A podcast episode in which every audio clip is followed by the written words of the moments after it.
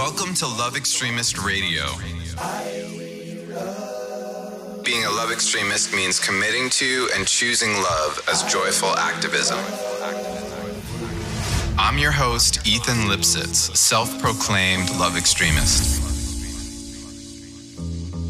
Love can exist everywhere, and yet, when talking about it, we all seem to define it differently. There are many environments and individuals to whom love seems lost or was never there to begin with. I want to engage myself, my guests, and you to confront love, get to know it as it appears in many forms, and learn from others who have love stories to share. I'll focus on three frames of love self love, love in partnership, and love in community. My intention is to uncover and share stories that shed light on love in new and often forgotten ways. What's up, everybody? We are back at it again with Love Extremist Radio. And today we have a little bit of a unique situation uh, because I've invited my friend Mike De La Rocha into the studio, and he brought his friend Mark Gonzales. And so this is the first three-person conversation that we've had on on on air. But I'm going to start by introducing Mike, and then he's going to introduce Mark. So Mike is a strategist, a musician, and one of the most effective change makers of our generation. It's going to be very formal. As co founder of Revolve Impact, he is behind several of the largest policy victories and cultural shifts of the last 20 years. Highlights include founding Artists for 47, a coalition assembled to pass California's historic Prop 47 that has impacted more than 1 million people, and a co founder of Athletes for Impact, a global network of athletes committed to social change.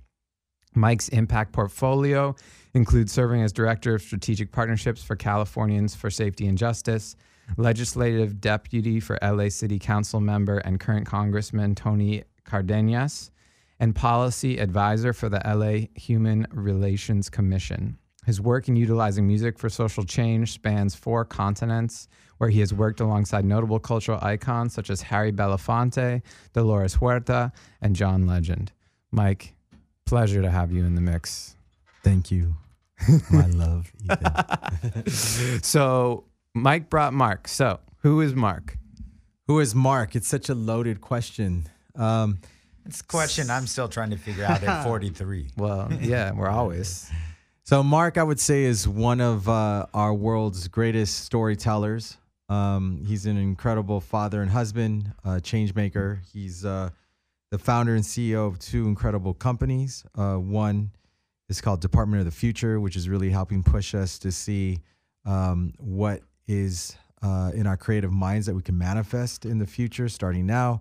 And also the head of the Institute for Narrative Growth, which is doing cutting edge work. I would say at the at the intersection of uh, culture, story, and technology. Um, he's also an incredible writer, published author uh, a book called Wage Beauty, which is like one of my favorite books. That anytime you're going through any kind of emotion, you can pick up, flip through the book, land on a quote, make your life a little bit better for that moment. And then he also has another book um, uh, that's a love letter to his daughter called Yo Soy Muslim, which is a children's book that is uh, really disrupting this uh, false narrative of separation because of our different identities. And I just love him to to death. So I felt like what better way to model brotherly love and real love than to have him join us. Well, thank you for doing that. I think it's a really cool thing that you did. And can you just tell the backstory of kind of like, because because it illustrates a, a definition of love that I think I, I'd love to talk about. So the reason you invited Mark was not just because he's your homie and he's your brother, Yeah. um, but also like there was an experience, right? What happened this past weekend?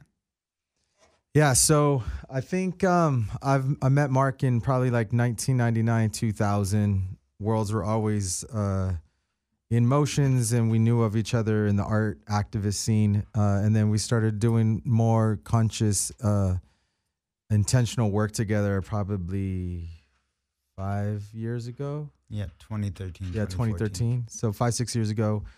Uh, our first thing that we did is we we got together and created something. Um, it was a it's a story song uh, called um, "Self Love Is the Hardest Part." So we performed it at the first ever TED event in a California State prison. Yeah. And uh, we did that and then just started moving and creating neighbors and what, what we call Lucha and uh, helped create Embrace LA here. And so, as someone that I love dearly, that I can be open, vulnerable, scary, and all that stuff with, uh, we kind of tell each other our dreams, which is very sacred. You can't tell everybody your dreams because some people will squash them or not respond to them. and so, one of my dreams that I shared with them at the end of last year was like, I feel like I need to do more music and be more creative. And so, this past weekend, we uh, we're both at uh, Summit Series in Eden, Utah, and he was performing, and he asked me to perform with him on Friday, and we did a beautiful rendition of what we did seven, six years ago, and so I wanted to make sure that the world got to hear from his heart today. That's beautiful. Well, I just want to say I just got done interviewing an incredible human named Brian Donovan, who made a film called um, Kelly's Hollywood about his uh, sister with Down syndrome, who always had a dream of coming out to Hollywood and being a big star. And he made it happen for one night and just did, went all out. And he's an incredible dude. And he specifically spoke about sharing dreams and how one of the most powerful things we can do to cultivate love in our communities as activists is actually to be articulate with our dreams and to ask others what their dreams are and then to take action steps to be in support.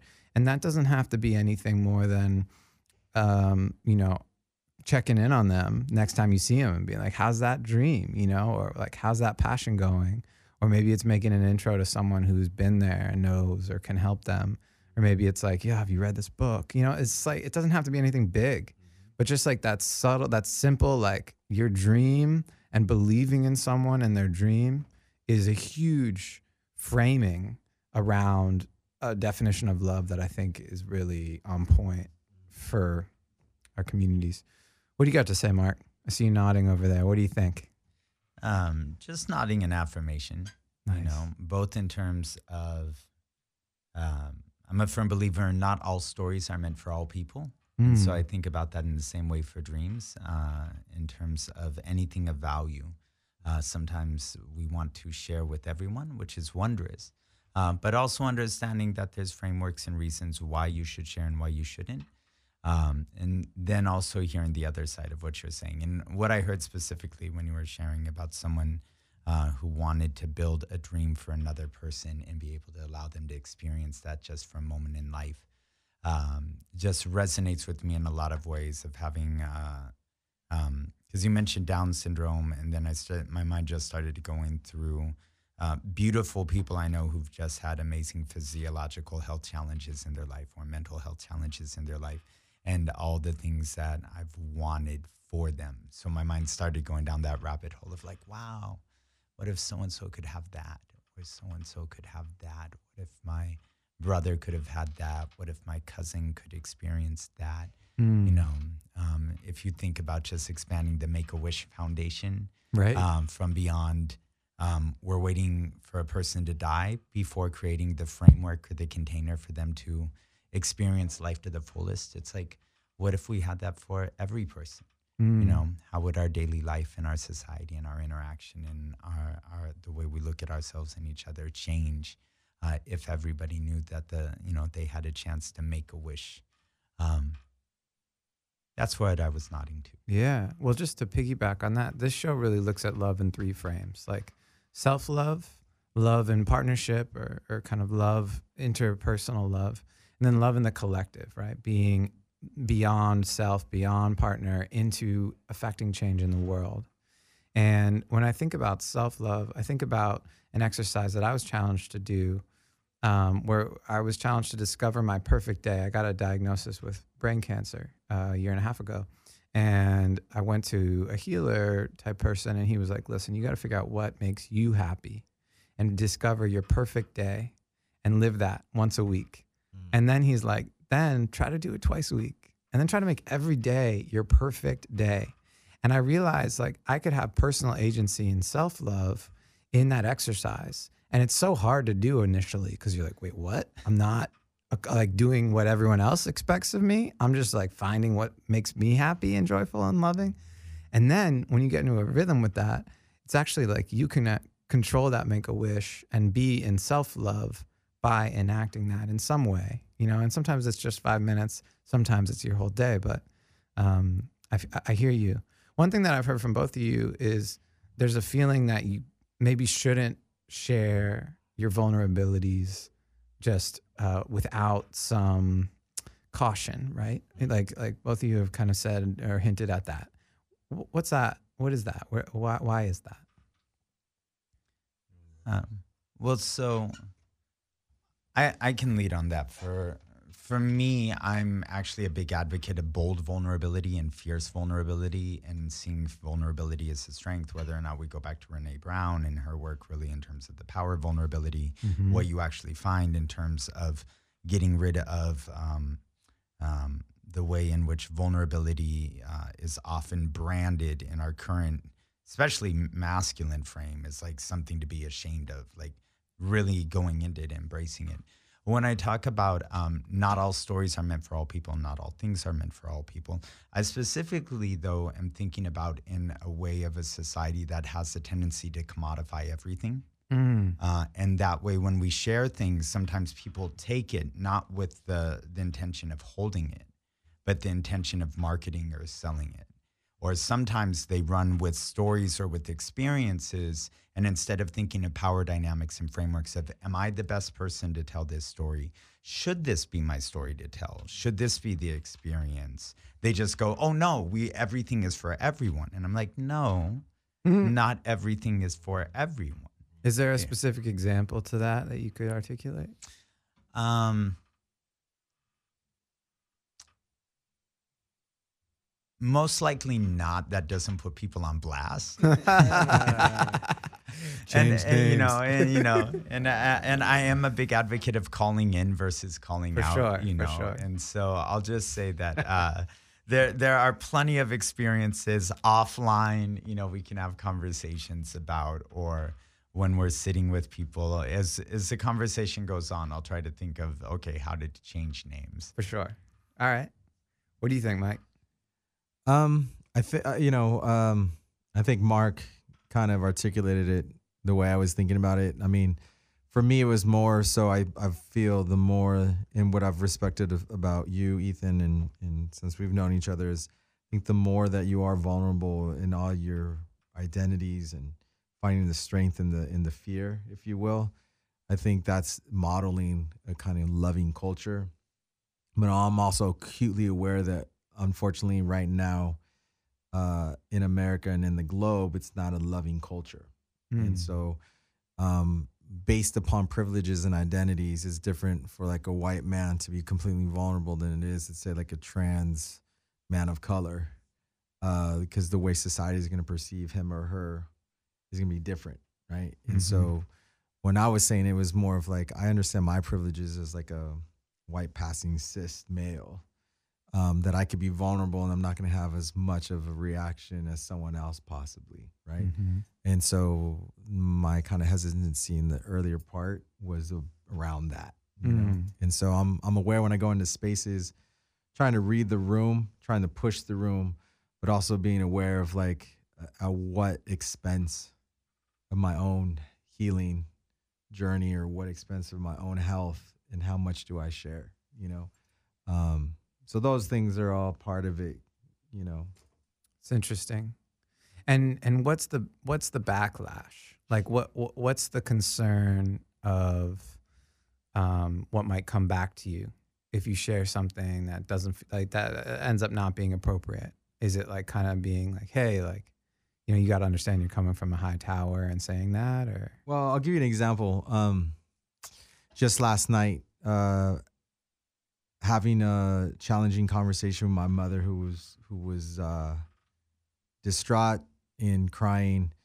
Um, you know, unexpectedly lost her life partner, my father, three years ago, and a friend of hers wanted her to take her to go see her granddaughter who was passing away wow, at, at the same hospital, same tubes. Yeah, and uh, my mother uh, took her Oof. and you know being vulnerable is taking her, but was that the most self healing thing that she could have done in that moment? Because then it triggered and trauma re traumatized her, and I'm sure she didn't sleep last night, right? Right. So it's kind of like all of those kind of dynamics. So it's Mhm. not as black and white to me, you know. Um, so it's more of like trying to figure out, like uh, you know, uh, what are the conditions that I'm in more so than the outward, and am I am I willing to be able to in that space navigate those conditions? So interesting. So we I was telling you before we started that we had a recent conversation about call out culture and appropriate ways to call out or call in someone who might be behaving in a way that isn't supportive or isn't isn't productive to, to our world. And one thing that was said a couple of times by a couple people was you got to check yourself as the caller to see if you're being triggered and if you're in the emotional capacity to do this work or not. And some people agreed and some people disagreed. Some people said if you see injustice, you got to call it out. Doesn't matter where you're at. And others were like, no, you got to do the work on yourself because you're being triggered and you're almost falling into a victim nature there. And it's not an act of empowerment necessarily to speak that truth if you haven't worked through it yourself, if you haven't done that work. And it was a really interesting back and forth. And I think it, it speaks to the constant, um, like, like shape shifting we have to do between self love and group love and partner love and like navigating all those and like one's at the top of the priorities in this moment and then the next is the group and then the next it's my partner and right and like throughout the day these things are changing in priority and then it's your kids right what do you think mark I think that so I, I hear several things. One is when there's something wrong or there's violence occurring or there's something unhealthy, you know, in the society we live in. How do we respond to that? You know, mm. that's kind of at the core. Um, because I think sometimes we get in this should we call it out or should we not call it out? And we figure instead of saying, you know, the goal isn't to call it out or not call it out, the goal is to transform that reality till the violence no longer exists and we have a thriving environment that respects human beings, you know, across shades and shapes of life and love. Um, and saying, okay, if that's our North Star, now it's no longer about, I want to call you out or I want to call you in. It's about what is the wisest and most effective thing to move the needle to create the society and container that we, our children, our grandchildren, and seven generations forward can have a space that celebrates, encourages, and embraces life and love. And I think that's the thing is that we, we often look at tactics and strategies uh, and we lose sight of the North Star. Uh, Yeah. And I would say that the North Star is changing. You mm-hmm. know, like what was the North Star 20 years ago, Kevin Hart wouldn't be on the radio about. And yet, like now, it's like, oh, yo, Kevin, like it's not cool what you're talking about, right? We're not going to have you host the Oscars. And whether he gets that or not, like that's the nature of the North Star Yeah. evolving, you know? So to know what seven years from now it'll be, it's almost, it's kind of beyond sometimes our, our capacity. Well, I, I think about it also in the lens of um, I come from, you know, I'm a very flawed human being and I come from a very flawed family and I and I think I'm a part of a very flawed, amazing, imaginative species. you know, and in that I have to understand those dynamics always and just be like, okay, uh, I don't want to just get to the North Star alone. Yeah. You know, I, I think about this in a lot of spaces, and I've left a lot of spaces, um, high profile spaces or et cetera. When I, I you enter and you walk in, and I'm like, would my father feel comfortable here? Mm-hmm. And I'm like, if the man who sacrificed, you know, 83 years of his life to this point to, you know, try to raise me, you know, as best as he could with whatever flaws and mistakes he made along the way, you know, if I'm like, it's like, I want him to go to the North Star with me, you know? And for me, mm. that's always what grounds every conversation and, you know, and creates what we, you know, what I consider radical compassion, you know, for other individuals, which is just like, you know, my point here isn't to be right. My point here is to love you and for us to create a condition of love and to be like, how do we get there together? Because I don't want to be peace out. For you know, sure. and be like, oh, look at the mountaintop, how fancy it is up here. Don't Alone. wish you were- Well, I, I, I, I, yes, and you're standing on the shoulders of your father, mm-hmm. and he stood on the shoulders of his to get where he got and to get where you are. And you know, from what I know of us, we're charging into new territory all the time. So we bring our historic traditions and our families with us when we go into these places. And oftentimes it's true. They may not be the places where our forefathers would have been chilling or, or spending time. And in some ways, like we are called to step into that and bring that uh, and bring ourselves to that. But I, I I agree with you. And I also want to like challenge that sense of like, well, we've been, sometimes I think like, man, like there was, there's stuff that my family went through to get me to this incredible privilege that I'm in right now. And there's another thing that I think about that's maybe like a very like, I don't know. I, I'm coming from um, like a Jewish tradition, and in the Jewish tradition, there's plenty of hardship and trauma and history that that that a lot of folks are privy to, um, and and there's also like a tradition of humor that there's a through line through it all. And sometimes when I think about like the, talking about justice and talking about like you know, going into challenging, traumatic environments and really fleshing out and calling in and, and confronting the challenges. Sometimes I ask the question, um, and there's a number of people answering that from all different backgrounds, but like, where's their space for a laugh? Where's their space to sit back and actually like be like, yo, like this human experience is nuts. Like, how, how are we all trying to like be serious about this right now? and and yet, you know, it's a serious situation. You know, Mike, you just said like this is this is a place where love, you know, we're living in a time where love isn't the dominant conversation, right. and so um, you know, it's it's both. But um, what is love? What, wh- how do you define that? Well, I was going to say in response to your question around the justice piece, Oh, and then also um, what Mark brought up. I think, um, you know, my definition for love is trying to break apart from binaries, um, break apart from boxes, and and build something that's um, boundless. For example, and I think the way that capitalism and patriarchy and hypermasculinity works is it wants to build boxes around feelings, emotions, people, what have you. got to And fit so, into a label. yeah, it's like activism has to look like this or it's not. Love has to look like this or it's not. And I actually think this right here is a form of activism that's embodying love, right? Mhm. So, but maybe that's not what n- organizer X would say.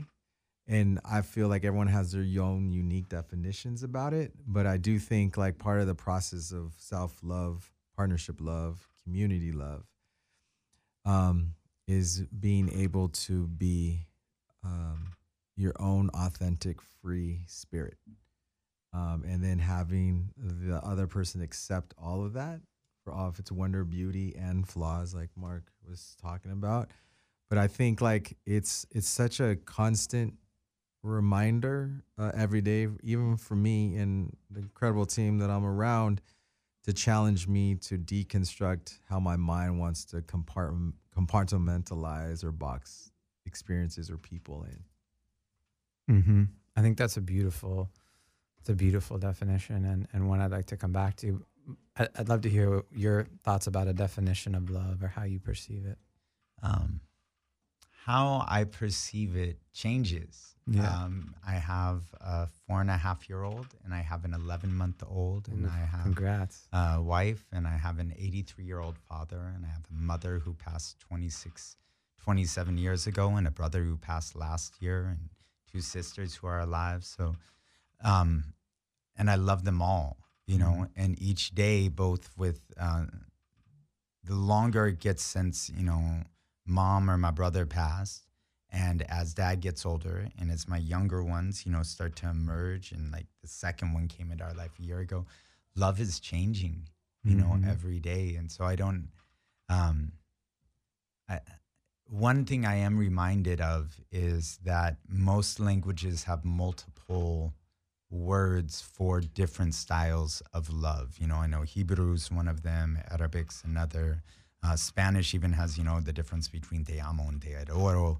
Um, and then in, in English, we get love Right.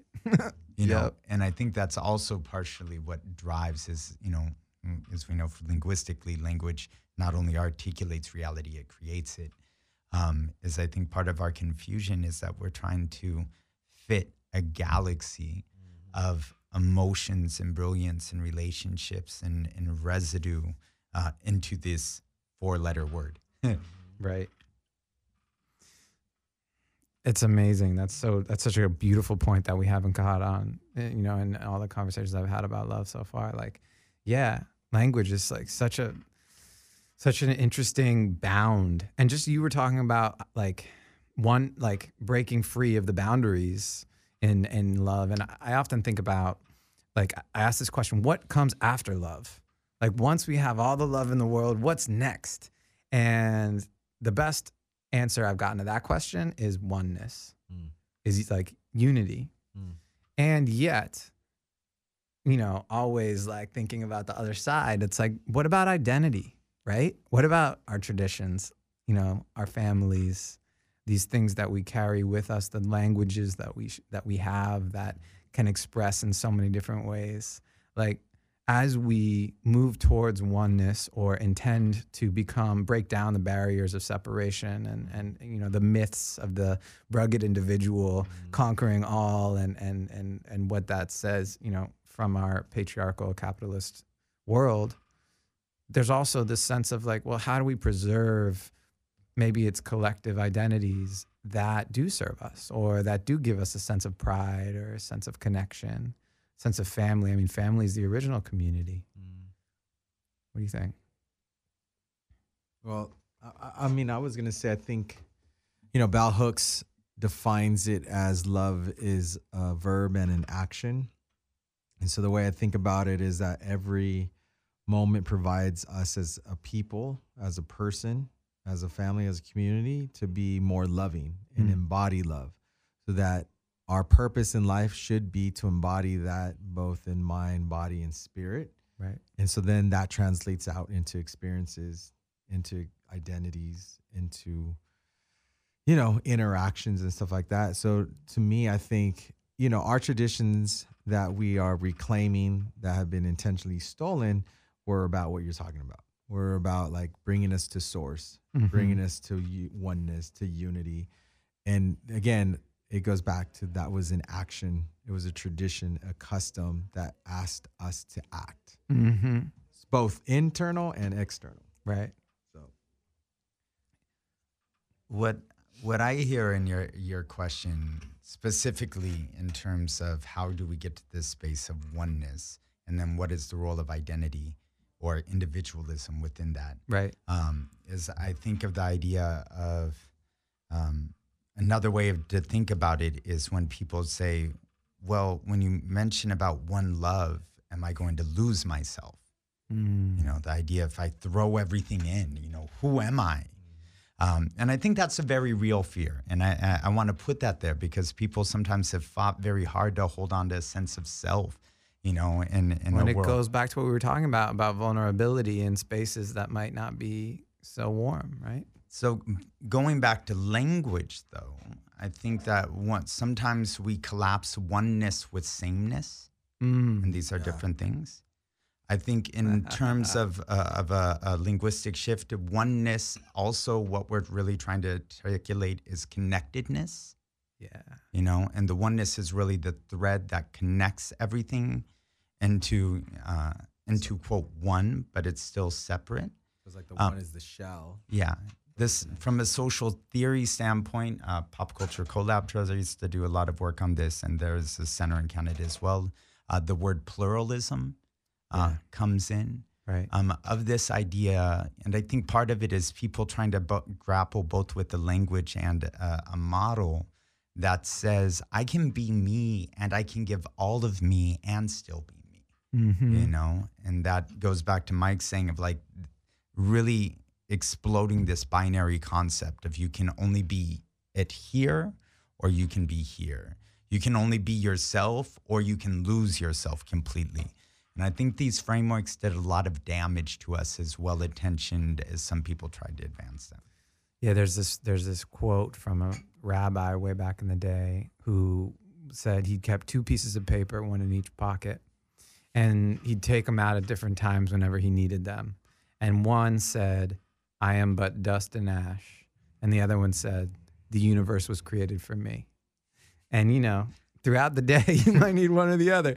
But it is very polar in that way. And i do think you know when you think about fractals you think about like organic organisms every snowflake is different and beautiful. Mm-hmm. And yet it's all part of this organism of the universe right? And so you know acknowledging our differences our beauties the contributions we can make our creative thought the th- you know what's the gold of being in this body while understanding that you know, I personally believe the through line is actually love. Mm-hmm. And at the end of our lives, the questions we're going to be asking are Did we love and were we loved?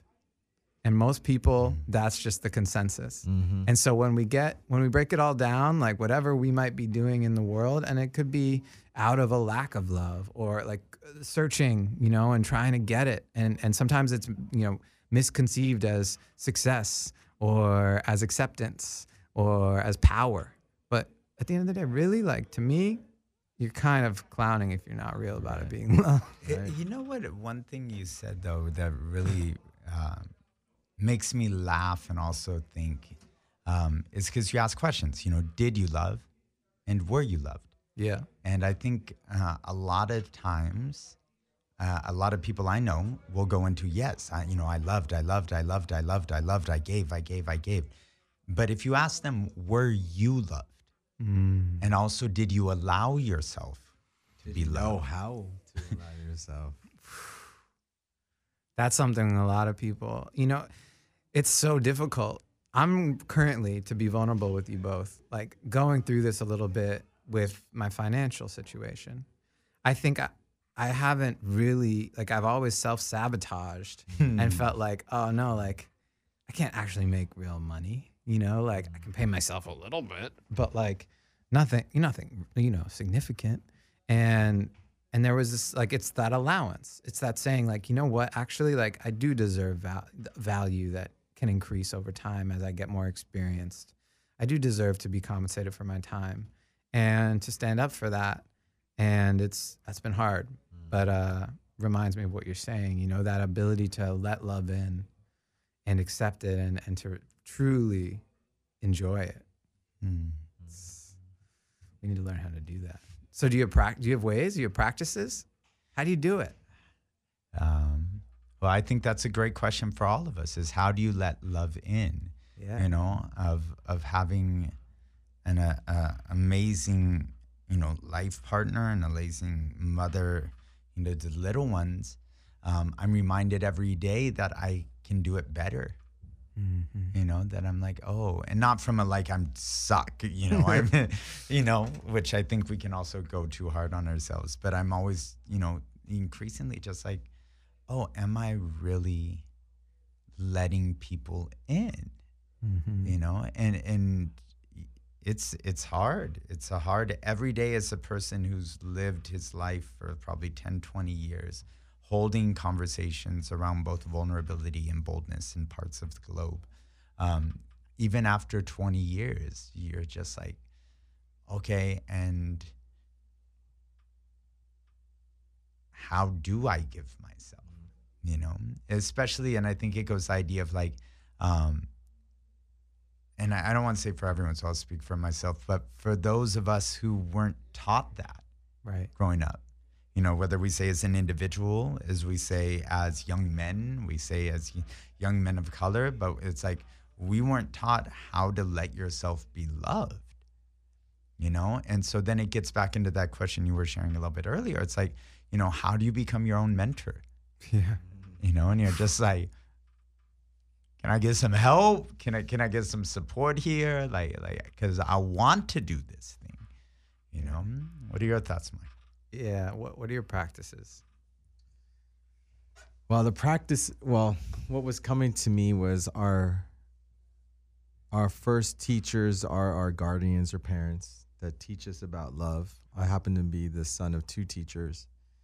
And it's funny, uh, the full circle of why Mark's here is a book that I've been uh, writing for three years, and Mark's been a part of the process. is called "Teaching My Father How to Love." Wow.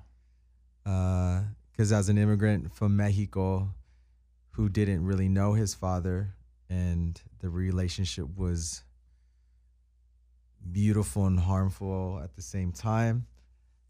He didn't know how to love me the way that I needed to love, and I didn't have the words to express to him how I needed to be loved. Mm-hmm. Um, and the greatest thing that I saw in his final years uh, on this planet w- was he got to ex- experiment with love with his grandkids. Wow, yeah. So um, I kind of feel like he learned how to express love to my brother and I through the way he interacted with his grandkids. And so um, a lot of families see that. Yeah. So, you know, um, I think it's a lifelong question. A particular practice I do is, you know, I meditate every morning, 20 minutes to at least kind of ground myself to be open. Nice. Uh, but I think it's also choosing those that you uh, have around you, uh, mm-hmm. uh, like for me, like a Mark and others, that we're all trying to be better versions of ourselves, uh, in in a state of love. Yeah.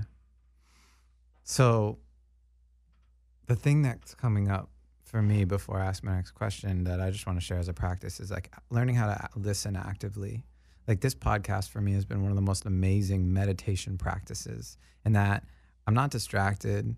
We're like having a conversation and it's just like, we're, you know, we're, we're, we're re- reacting to what we're saying and we're consciously going through, you know, and, and, and uh, to me, that's a meditation, but it's also like that active listening is a gift that you give to the person who you're listening to. And for others to feel heard, to feel seen, I find to be a powerful practice and one that rewards me too. Because it means then I can ask the questions that lead to the stories, that lead to the wisdom, that lead to the vulnerability. And to our point of perhaps not being vulnerable all the time, I've noticed that sometimes that does bite me, you know, in the butt because sometimes I'll, at the end of the day or, you know, I might have talked to someone and gotten into it and realized, whoa, I wasn't ready for what they had to bring, you know, or you know they they might have been going through it in a way that just that that that had an energetic res- response, and it was challenging for me to to hold. And so that's that's a, a learning. So it, it makes me re, you reflect back on what we were talking about about how sometimes you need to be sensitive to who you're talking to and where you are, so as to best engage actively and, and, and be a responsible host. Well, I think one of the principles that guides my life, and it's been a key part of, of Mike and I knowing one another, and even several things we've done together, which is we cannot heal what we will not face. Mm-hmm. And so, from the space of how am I allowing myself to be loved, I think part of it is a lot of us will feel we need more love, or we want more love, or we want to be loved. Um, but we may not include ourselves in what are the barriers to me being loved. Mm-hmm. And so I think one of the things is for even a person to just have a kind of reflection moment with take yourself out to lunch or take yourself out to dinner or take yourself out to some place you can just be with yourself for a while and to just have some honest reflection time of one like visualizing a dam you know and a river of just amazing blessings and goodness and warmth and then to understand that one of the primary dams you know, to that river coming to you is you. You know, it's like you've built a dam.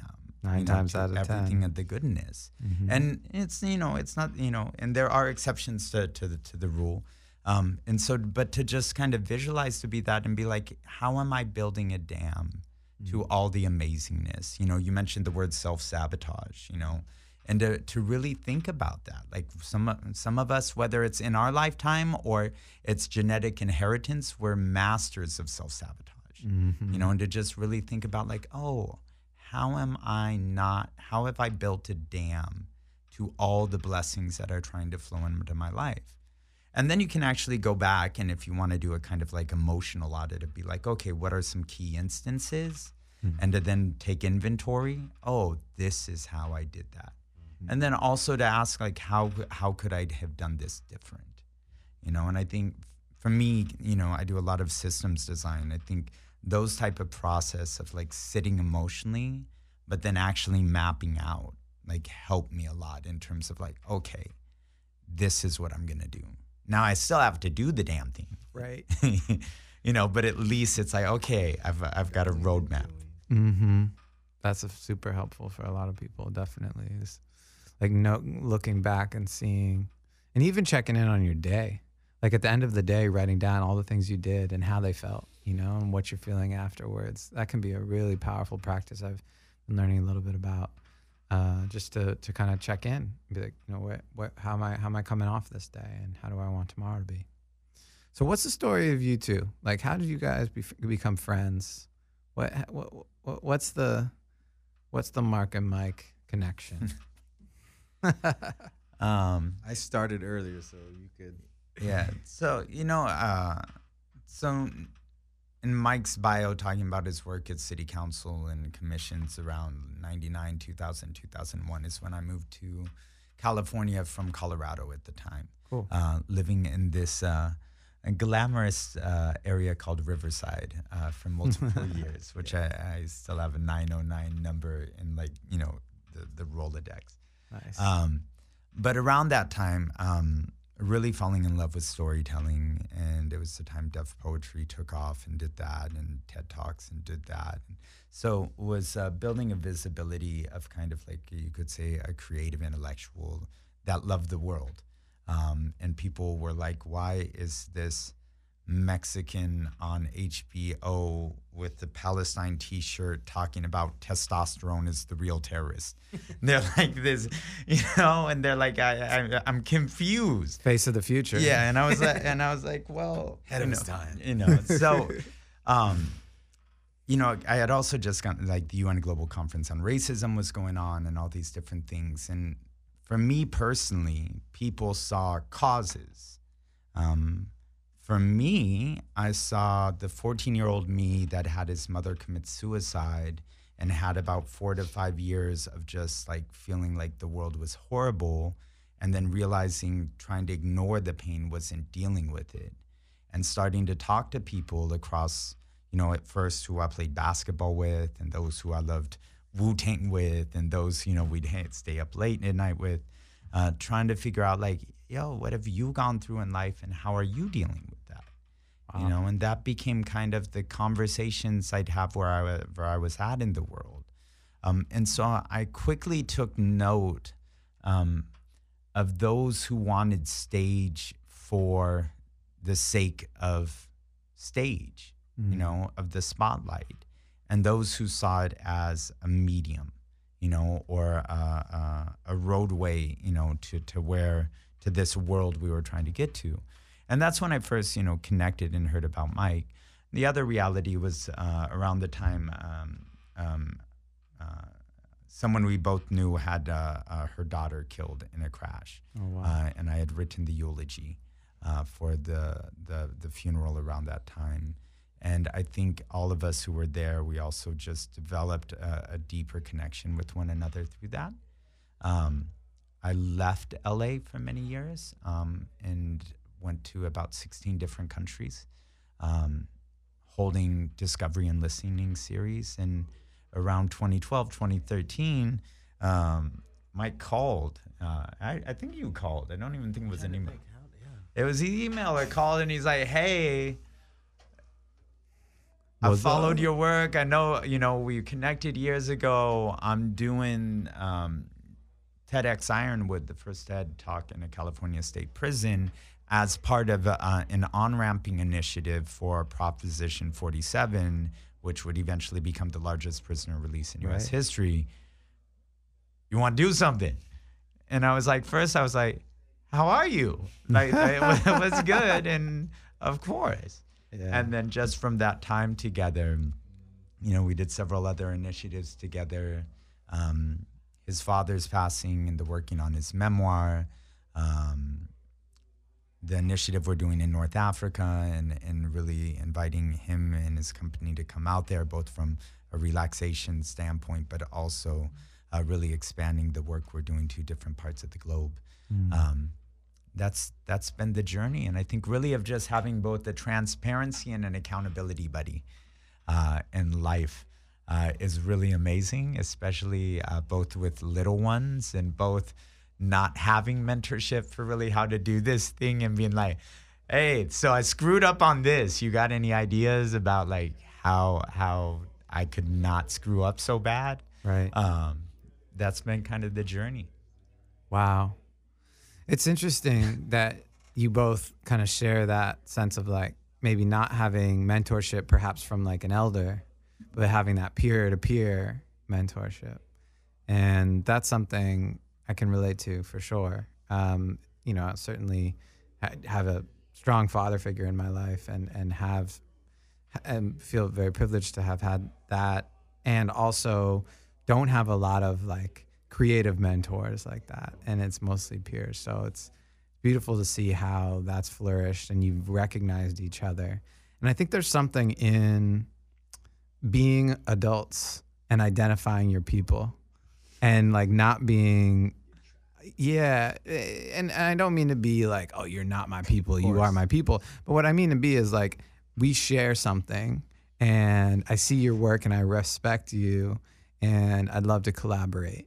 And doing that from a place of authenticity and not like oh, i'm trying to make a billion bucks but like it's like no let's see let's see how we can support each other. I think that's something that uh, i really admire about this story and something that i aspire to in most of my peer-to-peer relationships that i'm developing is that similarly. Um, and i think that there's something really powerful in that love there of both kind of recognizing in yourself oh, i'm looking for people that are mirrors you know? And then saying like this is the type of mirror that that's beautiful to me you know it's got a cool frame and it's just about my size you know what i mean metaphorically but- Yeah. Well, you know the I, the whole time we were talking about uh, Mark being a Chicano from Alaska because they exist there, like he always reminds me, and Chicano from Oxnard. Um, and both of us, I think, a, a real influential part of our, our existence and our development as humans has been the Zapatista movement. And the Zapatistas uh, have this quote of many that we are the same because we are different Ah, which to me is the definition of love. And I'm thinking, I was thinking about how, how, like, how did the TEDx thing happen? And one thing that I think is incumbent that I feel um, part of my calling um, as a person that identifies as Chicano, as Latinx, I feel like we, as that's one of many identities I, I embody, but that ethnic identity, I think, is we're on a mission to disrupt the invisibility of us in circles, all circles, all conversations. And I remember with the TEDx thing, there was a couple things that was going on. One, I knew there wasn't enough story and song and, and art. And I knew it was going to be a deep day, and we were the only art piece. Mm, Um, the other piece of it was I wanted to center a brown man in front of a predominantly brown incarcerated population. Um, and then the other thing was just I, I feel Mark makes me a better human being and a better artist and better everything else. mm. Um, and I always know that his success is my success and vice versa. So I'm always trying to be like, well, this opportunity was afforded to me, but guess what? In that process, they can learn about another mirror Mhm. that is is great. So I think that's kind of you know, we're better as teams and collectives and stuff. And if you find your tribe, like you were saying, the tribes make you the better version of Yeah. what God created you to be. So um similar to this radio show. I'm so glad that yeah that we had a surprise extra mark in the in the studio today. So I just want to shine a light on what you just said and like literally like highlight it because it's really really powerful. When we recognize those relationships we have that bring us to be better, that where we step up into abilities we didn't even realize maybe we had, or we are our best version of ourselves. Those are the types of relationships we want to cultivate and continue to build on.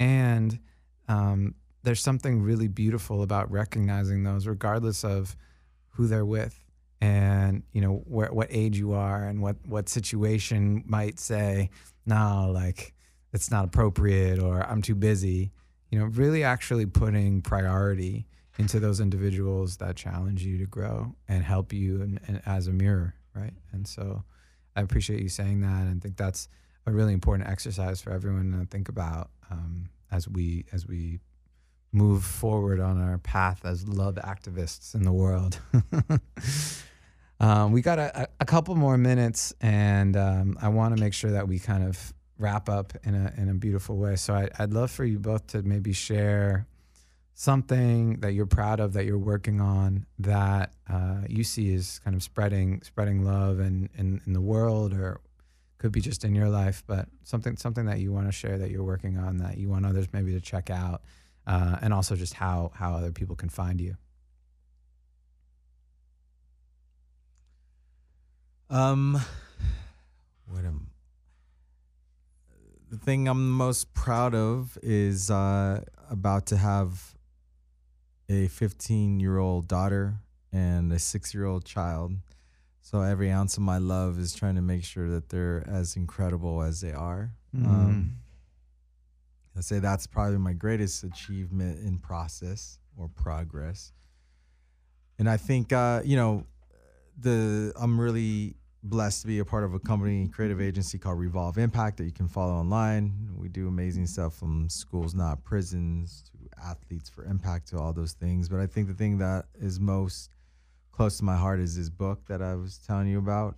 Um, because I feel like this conversation made me think a lot about uh, not just the writing of it, but like the distribution of it and like what are the practices, tools, what have you. Mm-hmm because uh, even this last go around in the conversation, literally right before uh, thinking, reflecting on my father, he had his best friend Cliff that was his mirror that he would go to the gym and go running with. Like, there's these kind of nuggets that when you when you study, research, and look at lives that have been profound and impactful, what are those consistencies and mm-hmm. practices or not of? So I think um, I think it's incumbent on us to uh, really address masculinity and patriarchy and ego, which mm. uh, is the root of a lot of the madness going on. And it has to take men to deconstruct masculinity mm-hmm. uh, and rape culture and all of that. And so I'm very cognizant of like so if my contribution legacy is like trying to start a conversation and learn from my own process and my father's maybe that's a legacy that my child will then children will take and make even greater right mm-hmm. so this is the year of finishing next year is maybe the year of like lift off at least on the memoir piece mm-hmm. but i think that's something that on a personal level. Dope. Thank you, Mike. What you got, um, Mark?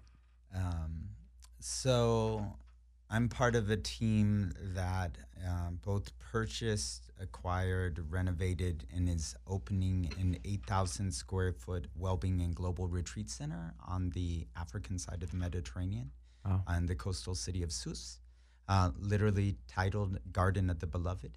Wow. Um, which also has a, a, a, very spiritual um, um, spiritual meaning in our tradition. Mm-hmm. Um, and so I'm excited about that because one, um, I know so many amazing, beautiful people that um, are, are burning out. Mm-hmm. and unless you take them out of their current environment and lifestyle, um, they're they're going to continue burning out. And so the fact that we have both a center and a boutique hotel to host people from across the globe that we love for a week to a month um, long time um, excites me.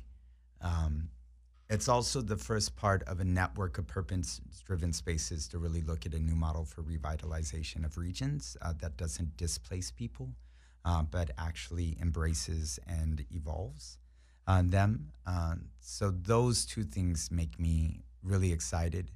The last part is something that's been a kind of passion project um, that it's going to be a lot more of 2019. Um, but being a little bit of a nerd um, and being a, a very much, uh, in some ways, a kind of tech and futurist nerd, Mm. um, but also a nerd of the heart, is saying how can these converge innovation and human development. Mm. Uh, so there's a group of us that have been uh, exploring these concepts uh, of empathy technology. What is the role of Mm. Tech, VR, AR, machine learning, uh, affective computing, uh, and helping empathy scale? Uh, Google has an empathy lab. MIT has the Deep Empathy Lab. Um, there's beyond apps. There's some really interesting like programs going on. Um, and I'm excited uh, really about this initiative we're going to do, which is really researching across the globe what are the companies, the the technology, and the individuals who are finding both analog and digital ways to scale empathy, with empathy being uh, the the worldview that everyone is just another version of yourself. hmm Um, those are the things that I think I'm really excited about um, Wow. in the coming year or two. And where do we find you?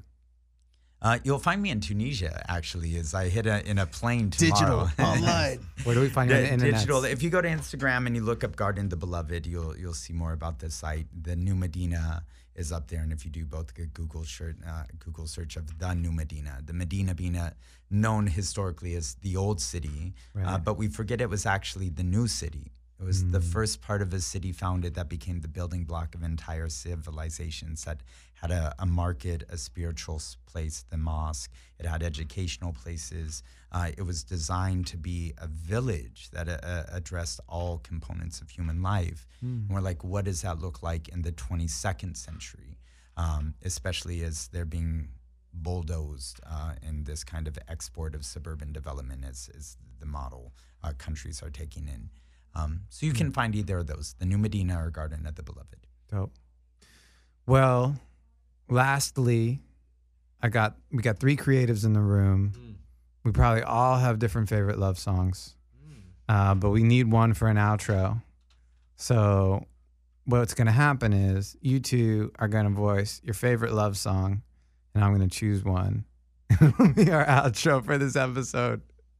Mike De La Rocha and Mark Gonzales. This has been an incredible conversation. Thank you for spending an hour with me. Uh, the first three way. Yes.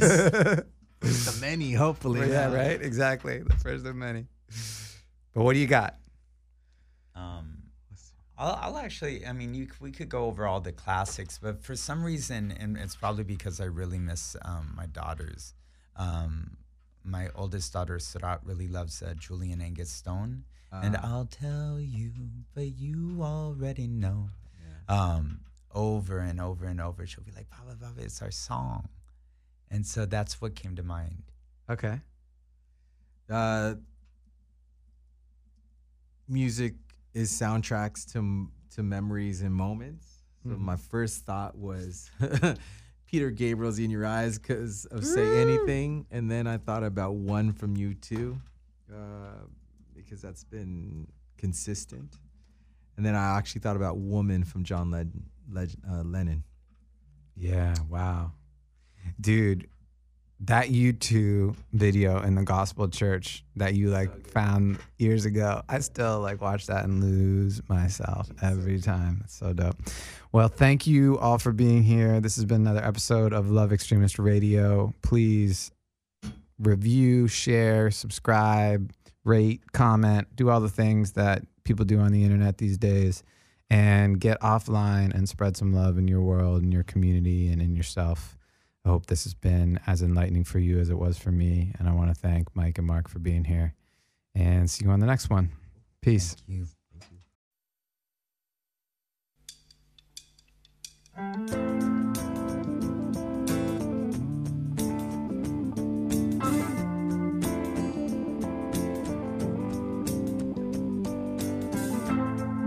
Is it getting better? Do you feel the same? Will it make it easier on you now? You got someone to blame. You're sad. One